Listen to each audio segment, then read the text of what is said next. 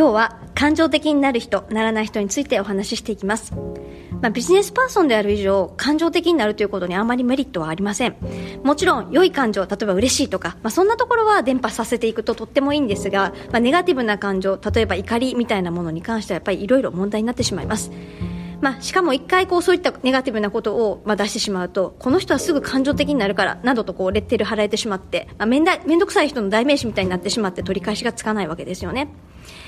ダニエル・ゴールマンという人の、まあ、EQ という本に書かれている概念の中で、まあ、情動の奴隷という言葉があります。まあ、情動とはまさに感情のまま動くことです。まあ、ブチギレ事件っていうのはこの情動の奴隷、まあ、そんな中で、まあ、脳の中で、まあ、神経のハイジャックが起きてしまって、まあ、考えることもなく理性が出てくる間もなく、まあ、切れてしまうそんな構造になっていると考えられているわけですよね人間は感情と理性の2つのバランスを取りながら生きているため、まあ、もちろん豊かな感情を持つこと自体は人間らしくてとても大事なことなんですが、まあ、逆にその感情に支配されてしまうと、まあ、特にビジネス環境においては特にネガティブな感情については面倒くさい人になってしまったり、まあ、仕事にも支障が出てしまったりするため、まあ、両方のバランスを取っていくことがとても大事です。じゃあどうしたらこう感情的にならないのかっていうと、まあ、自分の情情動をまずよく知っておく必要があります。今自分がどういう感情を抱いていて、まあ、どういう状況なのか、まあ、そんなところを客観視する癖をつけるのが大事ですよね。あ今嫌なこと言われて腹立ってんなっていうふうなところを、まあ、客観的に感じることができると、まあ、自分の感情の動きが自分で察知できます。イラッとしてる時に客観的になれるかみたいなところがまず第一ステップですよね。まあ、これさえできればあとは非常に楽です。いかにその癖を意識できるかで変わってきます。人間は意識さえすれば、まあ、できればですね、それをコントロールすることができます。私はよく、まあ、ちっちゃい自分みたいなものをですね、肩に乗っけているイメージで、あ自分の感情、あ、怒り始めてるなとか、テンション下がってるなとか、まあ、自分の感情を自身のこう主体で捉えるのじゃなくって、まあ、肩に乗ってる小さい自分で常に客観的に捉えようとする努力をしています。まあ、そのちっちゃい自分がですね、まあ、自分に対してイライラしてるな、まあ、ちょっと口角上げていってみようみたいな形で声かけてみる、いくことで、まあ、少し落ち着いた気分になったりり、まあ、楽しくないけど楽しいふりをしてみるみたいなところをしながらですね、まあ、コントロールしています。まあ、リリトル自分みたいなものってとてもおすすめですので、まあ、ぜひ皆さんも置いてみてください。まあ、イメージとしてはですね、まあ、イラッとしてるよ、ちょっと落ち着いて、みたいなことを、こう、ちっちゃい子が自分に向かって喋りかけてる気分になりながら、まあ、そんな感じで、まあ、まずは自分を客観視していく、まあ、癖をつけるといいと思います。10日間ぐらいすると、まあ、自然と癖あの癖づいていったりとかするもんです。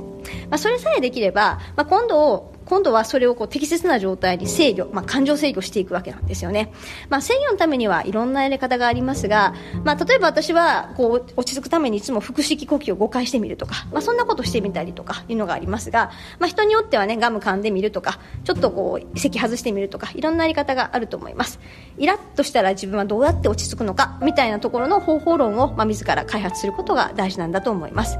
まあ、最近よくアンガーマネジメントで、まあ、怒りをコントロールしましょうみたいなこと言われますけれども、まあ、そうやって制御する自分なりのものを持っておくということですよね。まあ、人それぞれのやり方だと思いますので、えー、なんかこうね、いろんな人にどんなやり方してるのみたいな形で聞いていただきながら、まあ、自分にとって、まあ、いいやり方つけていったこともとても大事ですし、まあ、人によってはね、走ったら忘れるみたいな人もいるかもしれませんので、まあ、そんなことをぜひ探してみてください。まあ、特に、まあ、この怒りの感情みたいなところを、まあ、いかにコントロールできるか、まあ、そんなとこもとても大事なんですが、まあ、実はこの怒ると怒るっていうことっていうのは、まあ、実は期待しているものを、まあ、裏切れる裏切られるということで生じるんですよね、まあ、皆さんもぜひちょっと思い出してほしいんですが普段自分が起こるポイントみたいなところを、まあ、思い出すと大体それは本来こうあるべきでしょっていうふうなものに対して、まあ、誰かがやってくれないというようなところで、まあ、ある意味自分の期待を勝手に作って、まあ、勝手にそれに対して怒っているわけですよね、まあ、そういうふうに捉えてしまうと、まあ、なんかすごくちっぽけな感じもしてきます、まあ、人それぞれ、まあ、大事にしているものも違いますからまずは一体自分自身が何を大事にしていてで、まあ、いろんな人がいるというようなところをしっかりと意識していくことが大事です。で、まあ、そもそも怒りが出ないようにコントロールする期待値を下げていくそんな言い方も当然あると思います。で一方で出てしまった怒りっていうのはやっぱ沈めていく必要があるわけですよね。まあ、自分自身、まあ、これはもう本当にあの向き合いながらトレーニングしていくしかないんだと思うんですが、まあ、どういう人になりたいか、まあ、常にご機嫌な人でありたいななんてことを思うのであれば、まあ、それに向かって努力していくしかないんだと思います。まあ、ちなみにこの無意識レベルのこう情動っていうのは、まあ、知らず知らずのうちに物事の見方とか反応に対して大きな影響を与えています。自分自身は気づいてないけれども、まあ、想定もしないところから影響を受けて、まあ、勝手に周りからこうこの人怒りっぽいよねみたいな風に思われちゃってるリスクもあります。まあ、気づいてないけど無意識にやってしまっている行動が、まあ、相手を不快にさせてしまっている。そんなこともあるかもしれません、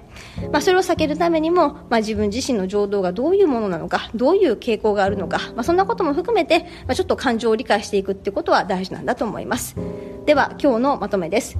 特に、まあ、感情的という意味でいくと、まあ、大体あのネガティブな、ね、方は怒りの源怒りみたいなところの源泉が大事なのでまずは客観的にこう自分の怒りみたいなところを考えてみて、まあ、それをコントロールしていく、まあ、そんなところから始めてみてはいかがでしょうか。